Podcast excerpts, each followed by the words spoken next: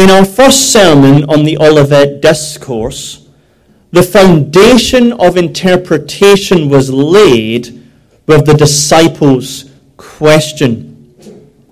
Mark and Luke focus on the when and sign of predicted events. But Matthew 24, verse 3, states the content of their question. These things are the destruction of Jerusalem and the temple. The sign of thy coming is the second visible physical return of Jesus Christ. And the end of the age is the end of all things with final judgment that leads, of course, to heaven or hell. The disciples asked these three questions because they were confused. You remember when Jesus Christ sat on the Mount of Olives, he predicted only the destruction of the temple. And when they heard the prediction of the destruction of the temple, they respond, When will these things be? And when will be the sign of your coming and end of the age?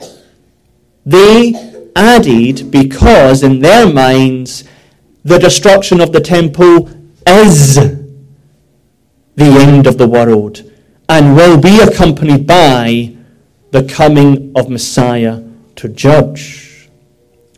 So in all of that Discourse, Jesus Christ is going to respond and answer to their questions. And as he does so, he will, one, certainly teach the destruction of the temple when he physically and visibly returns again, and the end of all things with final judgment. And secondly, he will teach that the destruction of the temple is distinct from and is time separated from his second coming and the end of all things in the final judgment. And of course, as we go through the sections, we will seek to demonstrate that from the exposition of Scripture. The first section of his answer is given in verses 5 to 13. And this first section of his answer, we will ask three questions. One, what is this section teaching? Two, what are the signs of the end? Three, when will the end come? So, first question what is this section teaching? Every interpreter agrees in this first section, Christ is ask, answering the last question of the disciples first. Everyone agrees this first section is teaching about the end Everyone agrees upon this because the last question was when and the sign of the end of the age.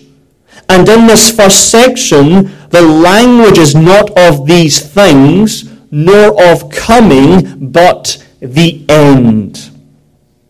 So, for example, in verse 7, the end shall not be yet. Verse 13, he that shall un- endure unto the end shall be saved. And it's the same for the parallels. Matthew 24, verse 6, the end is not yet. Verse 13, he that shall endure unto the end. And verse 14, then shall the end come. And if you read Luke 21, verse 9, the exact same, the end. So everyone agrees that this first section Jesus is answering the last question of the disciples, and it's all about the end. This is where the agreement ends. Now, what is the end? And what is this section teaching about the end? The preterist, both full and partial preterist, remember preterist means in the past, the preterist teaches that the end is the end of the Jewish economy with the destruction of the temple. And therefore, the false teachers, the wars, the natural disasters, the spread of the gospel is all events leading up to and fulfilled by AD 70. The futurist believes that the end is the end time tribulations just before the secret rapture and the imminent return of Jesus Christ. And therefore, the futurist believes that the false teachers, the wars, the natural disasters, the persecutions, and the Gospels are all signs saying that the end times tribulation is just about to happen. The historicist teaches that the end is the end of all things with final judgment. Therefore, this passage is not limited to the first century, nor limited to the final few years before Christ's return, but is teaching what happens in the world until the end of all things. And therefore, in the world, there's always going to be wars, persecution, natural disasters, um, and the gospel. I believe the historicist is correct because I believe when it comes to the text, consistency, that is what Jesus Christ is teaching. The first reason why is when Jesus Christ is speaking in this section about the end, as we've already said, and I want to repeat it on purpose, because he's answering the question of the disciples. When is the end of the age? And what is the end of the age? As we already taught last week, it's not the end of the Jewish dispensation with the destruction of the temple. It's not the end times tribulation. The end of the age is the end of all things with final destruction, sorry, final judgment that leads to heaven and hell. Let us prove that again. Matthew 13:39, the parable of the tares, he explains what it means. The harvest is the end of the age, and the reapers are the angels. As therefore the tares are gathered and burned in the fire, so shall it be in the end of this age. The Son of Man shall send forth his angels, and they shall gather out of his kingdom all things that offend, and them which do iniquity, and shall cast them into a furnace of fire. There shall be wailing of gnashing of teeth. Clearly, what that means there. It's the end of all things with final judgment. Then Matthew 13:49, the parable of the dragnet. What does it mean? Christ explains. So shall it be at the end of the age. The angel shall come forth and sever the wicked from among the just, and shall cast them into the fire, sorry, the furnace of fire. There shall be wailing and gnashing of teeth. Again, the end of the age in Matthew is the end of all things with final judgment. And then the Great Commission go into all the nations, disciple them, preach the word, baptize in the name of the Father and Son and the Holy Spirit. Lo, and I will be with you, even unto the end of the age. Jesus Christ did not promise to be with us until AD 70. He promised to be with us to the end of all things. And then he'll be with us visibly and physically for all time. So the end of the age in Matthew is clearly not AD 70, not some future end times tribulation before a secret rapture, but is the end of all things with final judgment. Therefore, this entire section is speaking of what happens throughout all of history until the end of all things. The second reason why I believe this, and this comes from an answer from the objection from the preterist. The preterist says, okay, verse 10 says that the gospel should be preached first in all nations. And in Matthew's account, it says, Matthew 24, verse 14, this gospel of the kingdom shall be preached in all the world for a witness unto all nations, and then the end shall come. And the preterist says there are places in the New Testament where the whole world or nation means the Roman nations or the Roman world. And they're correct. For example, Colossians 1 verse 6, speaking of the gospel which has come unto you as it is, not will be, is in the whole world. Or Romans chapter 1 verse 5, speaking of the gospel and the faith which is, quote, among all nations. Not will be among all nations, which is among all nations. And therefore, they teach that Mark 13, Matthew 24 is only speaking about the gospel coming to the Mediterranean nations. How do we answer that? Well, the answer is simple if we're consistent as we interpret every passage of the Bible. Words only have meaning in context. We've said this a lot. In Romans chapter 3, it says, one, that we're justified not by the law of God, and two, when we're justified, it's by the law of faith. What does the word law mean? It's the same word. It has two meanings. In the first instance, the law of God there means the moral law of God which we obey, summarized by his Ten Commandments. And then in verse 28 there, the law of faith, it's not using it as a moral law, but as a principle that we are justified by faith. Or flesh. The vast, vast majority of the use of the word flesh means sinful human nature. And then John 1.14 says that Jesus Christ is the Word made flesh. Words only have meaning in context. In flesh, it sometimes means sinful human nature, and in John 1.14, it simply means human nature. So words have meaning in their context. So what does Matthew mean by world? What does Mark mean by these things? It means the universal world, not just the Mediterranean or the Roman world. For example, Matthew 26:13. Mary of Bethany by faith, and we'll come to that in Mark, of course, is going to anoint our Lord for his burial. He is so impressed by her faith, he says, What you have done is going to be recorded and remembered for all time. And this is the language. Wheresoever this gospel shall be preached in the whole world, this woman hath done, be told for her a memorial.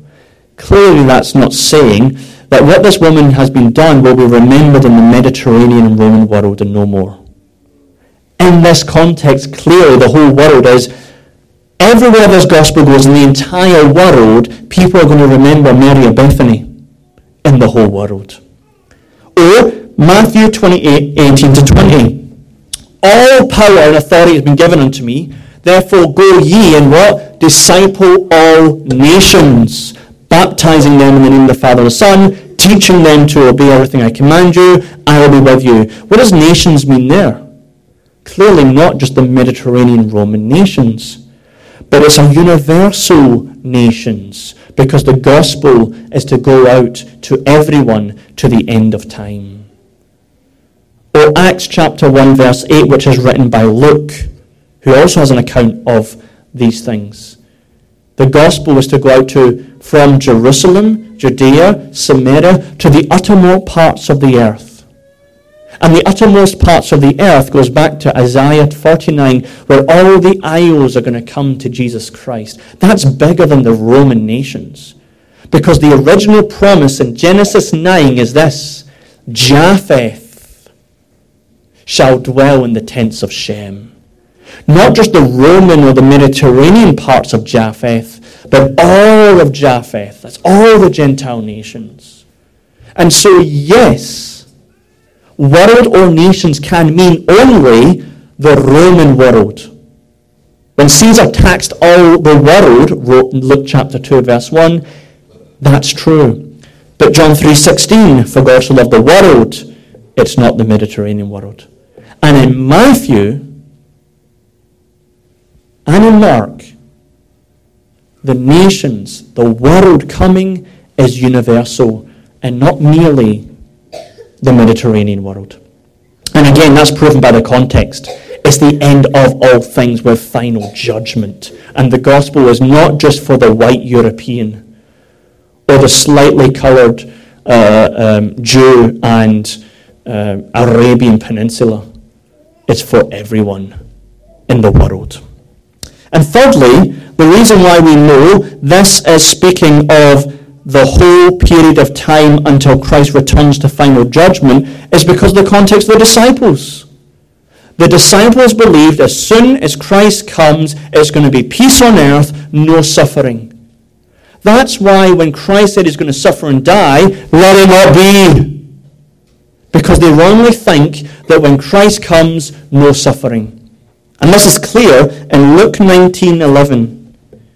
When Jesus was nigh to Jerusalem, he told a parable because they, the disciples, thought that the kingdom of God should immediately appear. The kingdom of God here is not the kingdom of grace, which is in everyone who's born again. If you're born again, you enter the kingdom of God.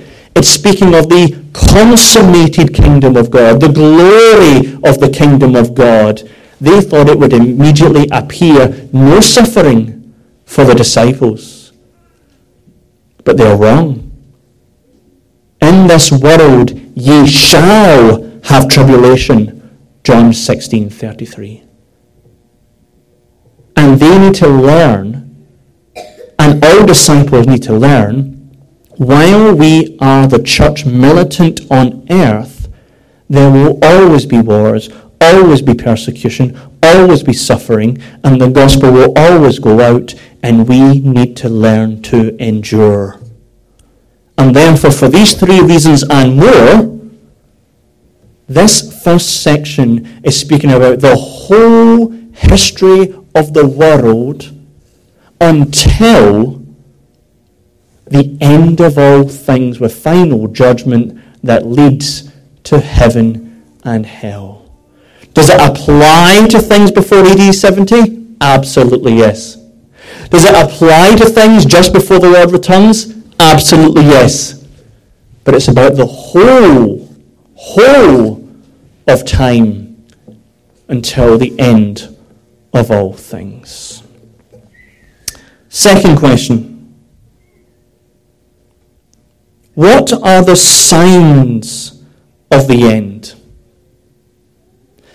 I state this question this way because the vast majority of evangelicals in the United States of America believe this section is teaching these are signs that indicate the end time tribulation just before secret rapture is about to happen.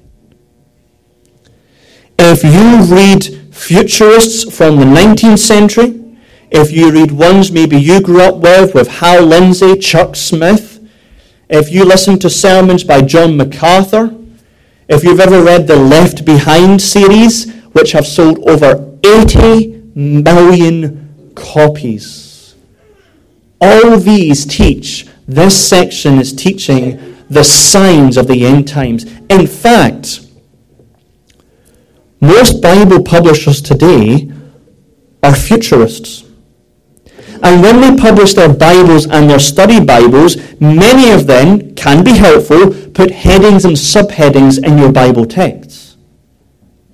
And if you look at your Bible or your study Bible, before this, you might see the heading, the sign of the times, or the sign of the end times. It's interpreting it before you've even read it. And yet, in this section, not merely is the end, not the end times tribulation, but the end of all things, but Jesus Christ explicitly and clearly says the things in this passage are not signs and indications of the end. Verse 7.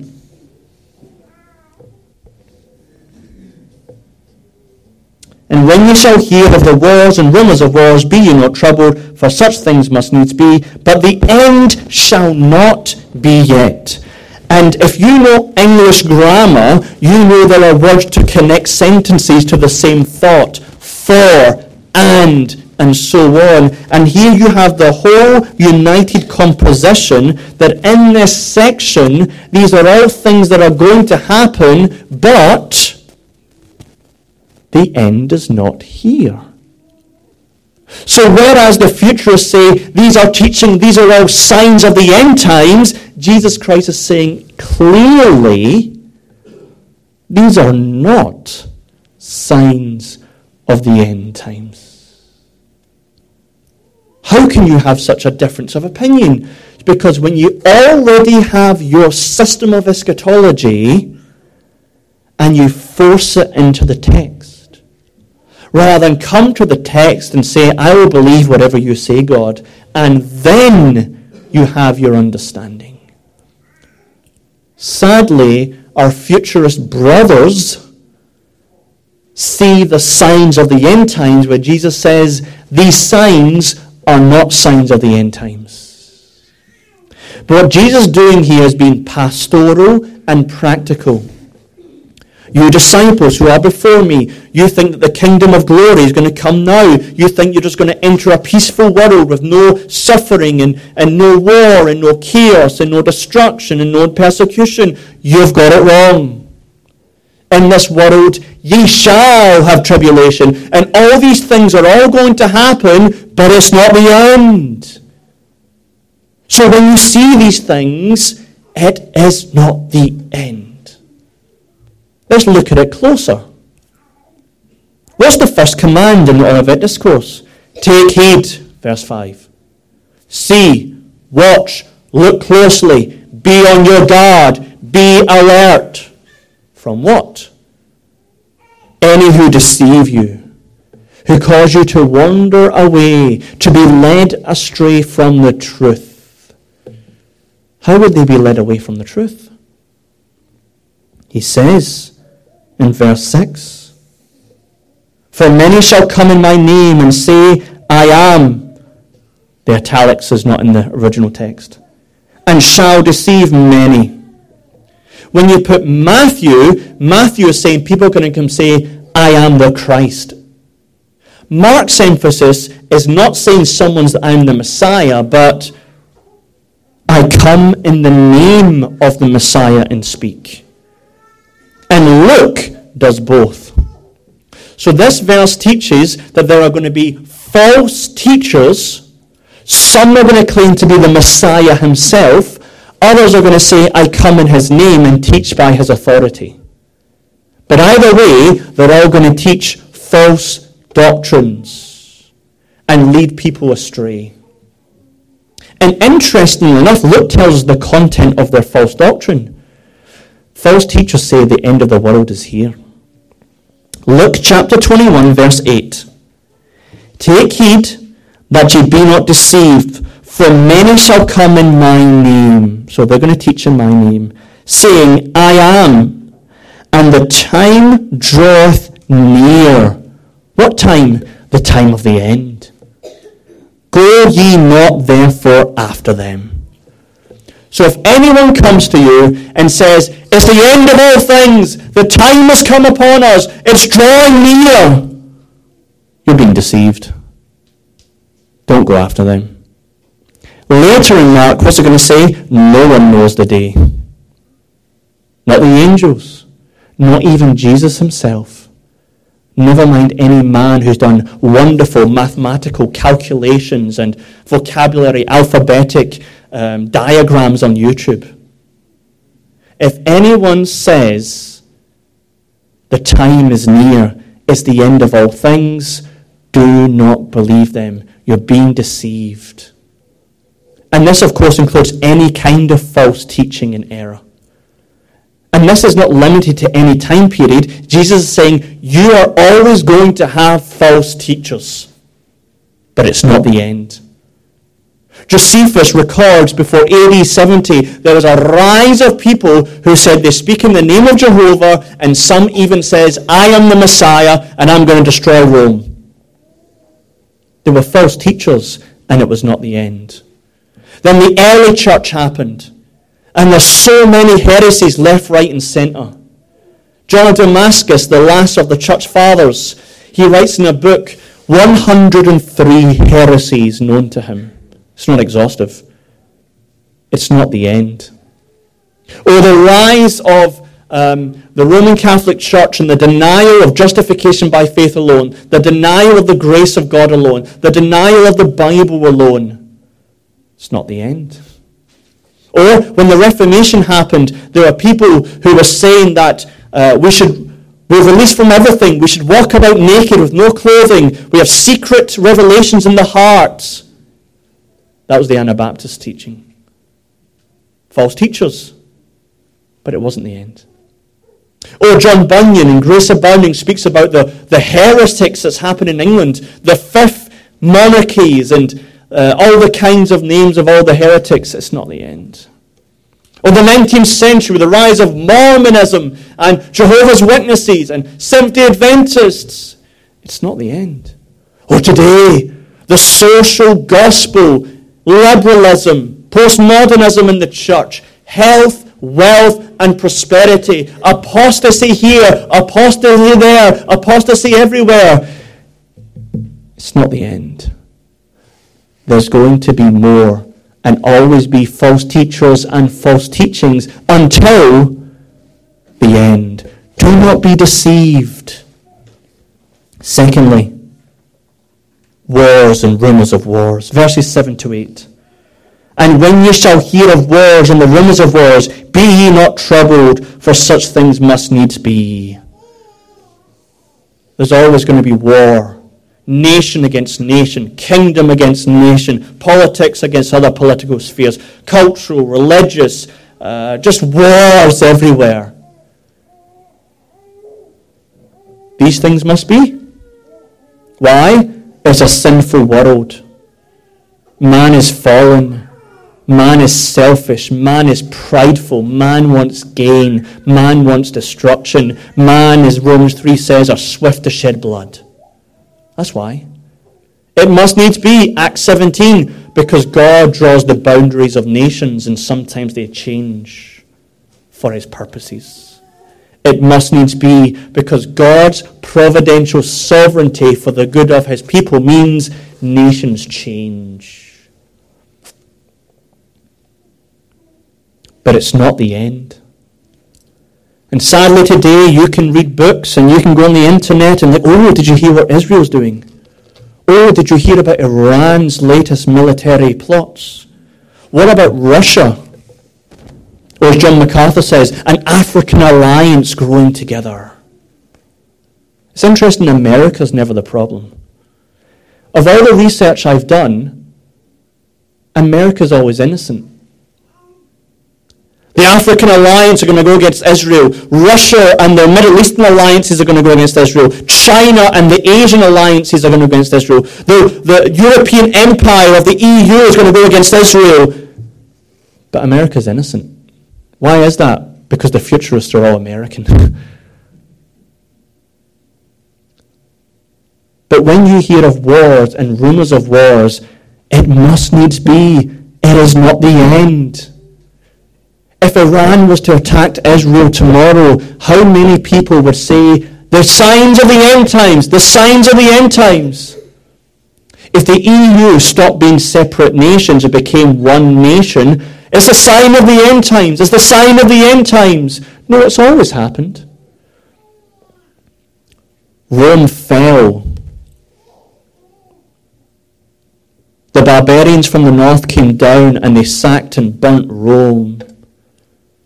And the Christians were all saying it's the sign of the end times. And Augustine says you're completely misunderstanding the Bible and your theology. And so he wrote the book, The City of God, to teach the Christians that even the great Roman Empire, even though it was destroyed, wars and rumors of wars, it's not the end. When the French Revolution happened, Christians in Europe were saying it's the end. It was not the end. When the world wars came, everyone was saying it's the end of the world. It was not the end. For 30 odd years, the Cold War was happening and rife and nuclear threats, and Christians were saying it's the end, it's the end. It was not the end. And if any wars happen in the next few decades or century, just because there's wars and rumors of wars, it is not the end. Do not be troubled, Jesus says. Are you troubled when there's wars and rumors of wars? Don't get me wrong. Wars destroy and hurt. I, am not talking about that kind of trouble. I mean, are you spiritually troubled? Don't be, because it's not the end. Thirdly, natural disasters. Verse 8b. And there shall be earthquakes in divers places, and there shall be famines and troubles. And Luke adds this fearful sights and great signs in heaven. It's not the end. It's a fallen world. There's always going to be earthquakes. The earthquake that destroyed much of Portugal in the 1700s, it was not the end. The great earthquakes of this nation in California, it was not the end. There's always going to be famines. In Acts chapter 11, it speaks of Agabus prophesying of a great famine in the Roman world. It was not the end. The potato famine in Ireland that killed over a million people, destructive, but it was not the end. Volcanoes came in AD 60s, uh, destroying Pompeii, but it was not the end great signs in heaven. There's going to be things happening in the heavens comets or moons or blood moons. It's not the end. How often is blood moons used as a sign of the end times? But blood moons happen all the time. I checked on the internet. The next blood moon is the 26th of May, 2021. Keep your ears opened. I guarantee you there's going to be futurists and evangelicals say it's the sign of the end times because in May 26, blood moon. A blood moon means a total eclipse where the moon looks red. That's all. There's always going to be great signs, but the end has not come. Fourthly, persecution. It says here the end of verse 8, these are the beginning of sorrows. And our dear futurist brothers take this to say, see, when these things start to begin, it's the end of the world. It's not saying that at all. The context as a whole says it's not the end. Sorrows means literally birth pangs, a woman going into labour and it's very painful. Jesus is saying, see all the things I've just described the wars, the natural disasters, the false teachers. These are only the beginnings of what people will suffer. It's like a woman going into labor. She begins going into labor, it's very painful, they suffer, and they don't know when it's going to end. Is it going to be three hours, 10 hours, 24 hours, 36 hours? They don't know. What do they need to do? Endure it. I say that respectfully, mothers. And so Jesus saying, see the war, see the false teachers, see the, see the natural disasters. That's not even the tip of the iceberg for the church. The tip of the iceberg is serious persecution, because that's the context.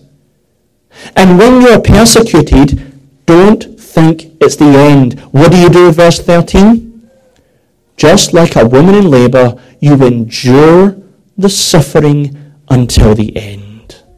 That's what the beginning of sorrows means, grammatically and contextually, without forcing one's opinion on the text.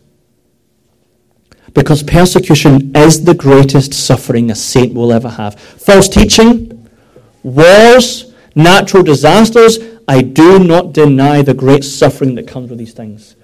But it's nothing compared to being round up and tortured.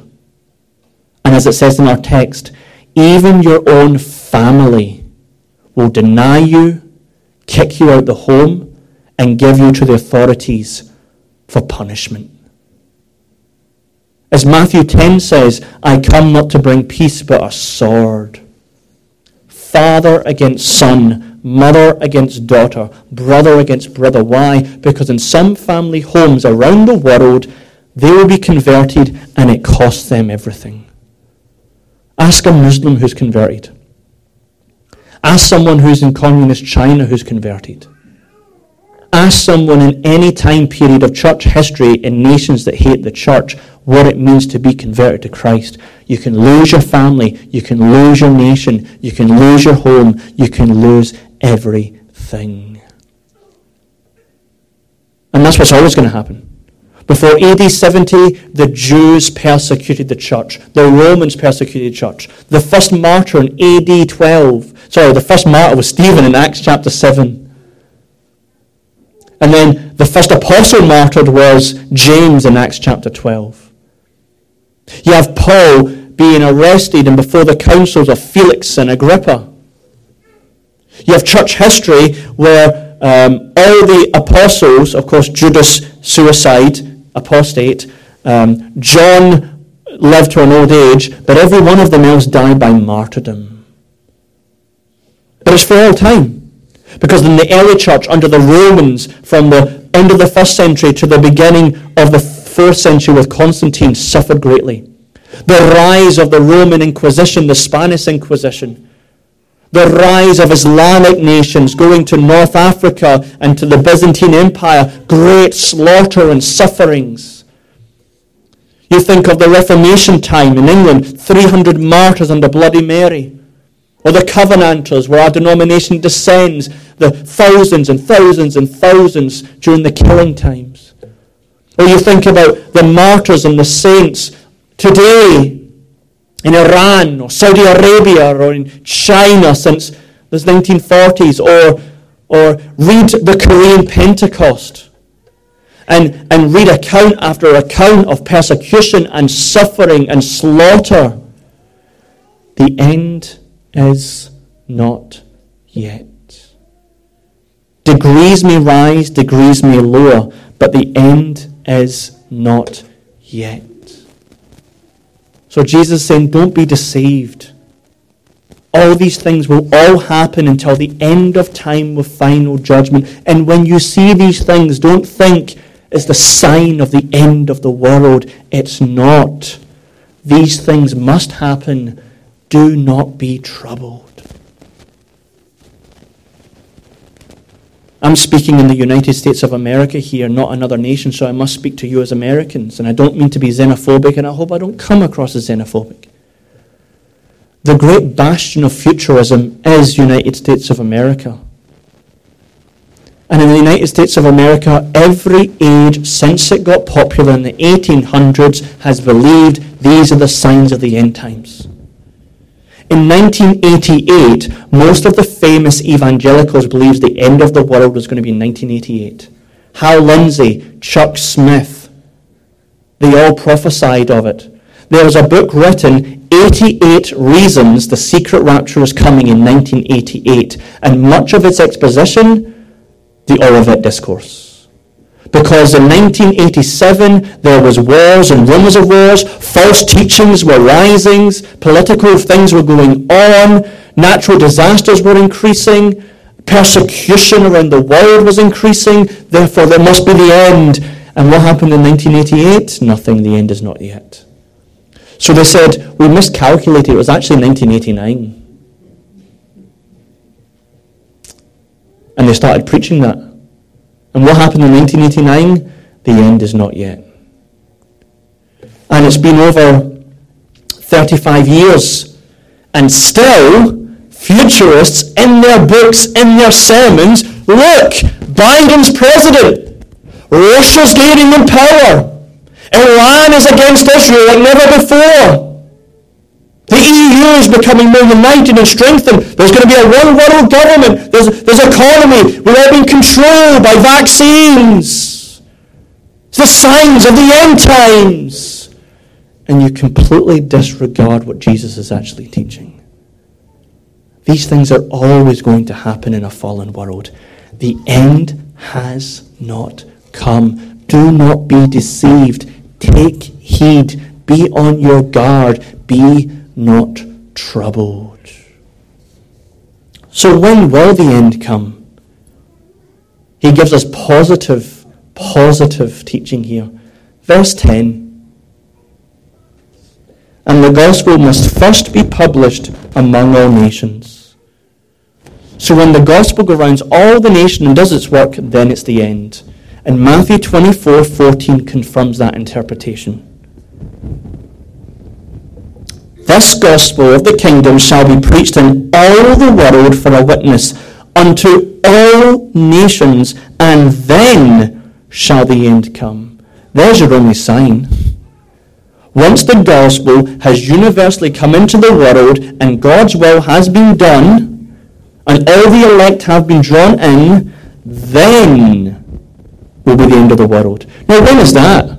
Only a fool would answer because what would Jesus say in Mark 13? No man knows that day. The angels don't know. The Son of Man doesn't know. We just know that when the gospel went in all the world and all the nations, then will be the end. But we can clearly state it's nowhere near the end. There are 6,825 people groups still unreached with the gospel. How many people have been reached with the gospel in Iran or Kazakhstan or Uzbekistan, nations where the gospel is illegal? Not many people have been reached. How many people in North Korea have been reached? There are genuine Christians in North Korea, don't get me wrong, but how many of that populace have heard the clear gospel of free grace? Very, very, very little.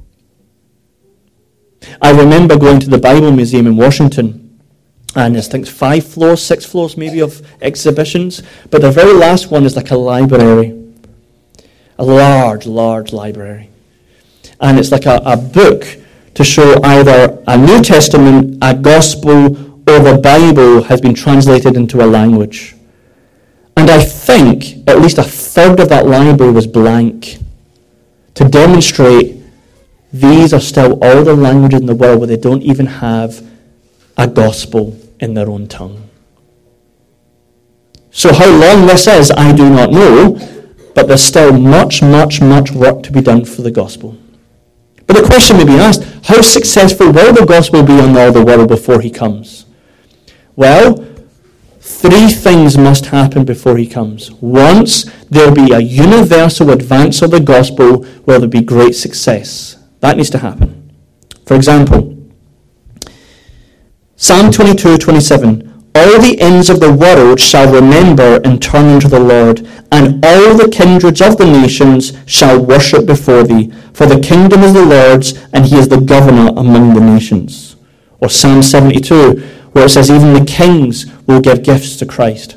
Or Isaiah 49, where even kings will be like nursing fathers and queens nursing mothers to the church, where the nations and governors support the church. They think Christianity is true, they serve the Saviour and they promote his true religion. O Revelation chapter 11, the time when the kingdoms of the world are become the kingdoms of our Lord and of his Christ. That has not happened yet. The second thing that needs to happen is the conversion of the Jews. Remember Matthew 23 39 from last week? Jesus says, I will not come again to this world until you see me and when you do see me, what will you say? Psalm 118 Blessed be the name of the Lord. Blessed be he who comes in the name of the Lord. And in Romans chapter 11, that says that's the conversion of the Jews. All Israel shall be saved, fulfilling the prophecy of Isaiah 59, verse 20 to 21, which says, There shall come out of Zion the deliverer, and shall turn away ungodliness from Jacob, for this is my covenant unto them which I shall take away their sins. Have the Jews been converted yet? Clearly not. It's unfulfilled. And the third thing that must happen is a final apostasy. A final apostasy after these things. For example, in Revelation chapter 20, it speaks of a millennium. It's not a literal thousand years. If you know Bible prophecy in general and Revelation, numbers are just signifying things. They're not literal. Seven and twelve horns and heads are not literal beasts which have multiple heads. It's numbers for significance. And a thousand years simply means, in the Greek, a long, extended period of time.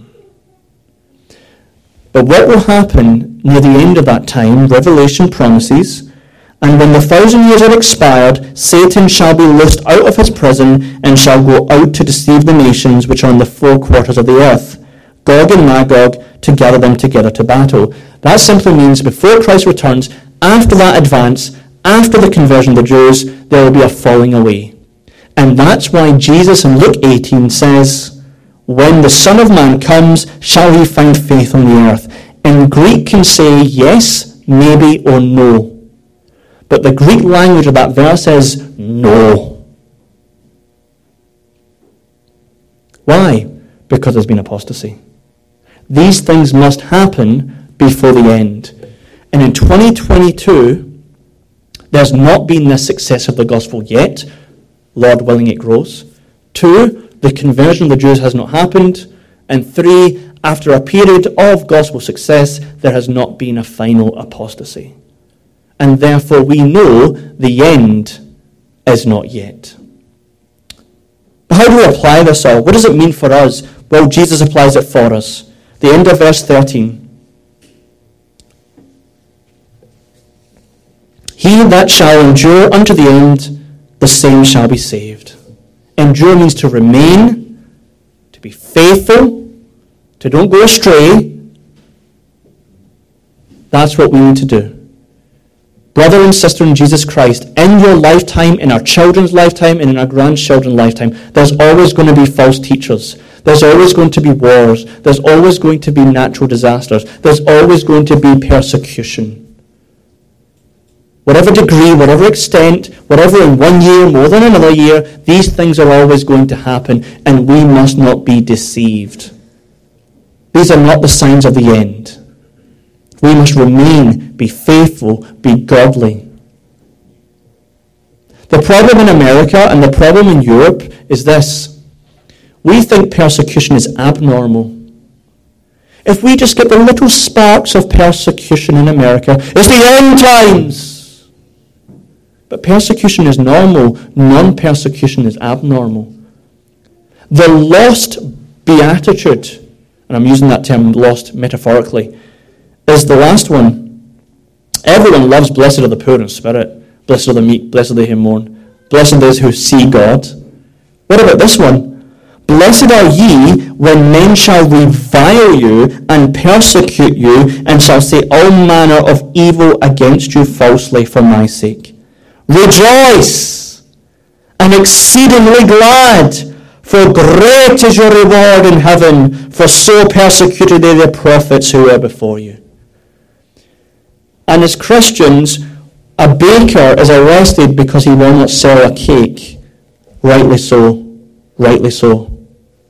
And he suffers and is persecuted, and we pray for them, and we don't want persecuted. But it's not the end. It's Christ's promises fulfilled.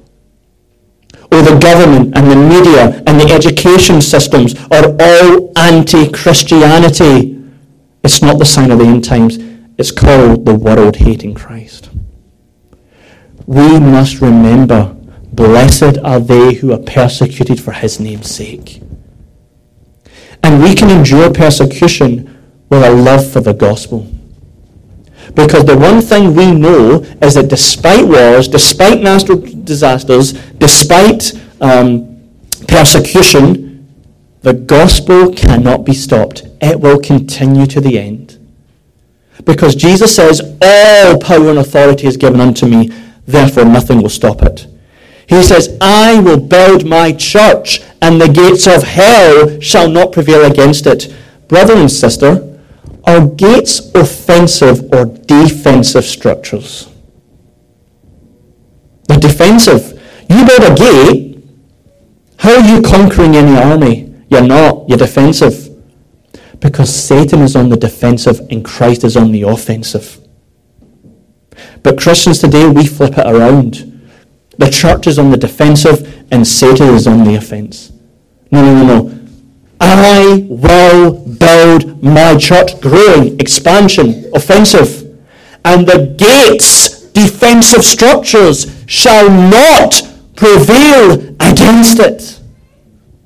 And therefore, our job is to be faithful to Christ and faithful to the gospel, going to all the nations, missionaries, mothers in the home, baptizing in the name of the Father, Son, of the Holy Ghost, teaching and preaching the gospel, children being saved, outsiders being saved, and being sanctified, and enduring suffering, enduring persecution, counting it all joy, seeing the trial of our faith for our good, seeing all things, including persecution, working for our good, always with the hope of eternal glory.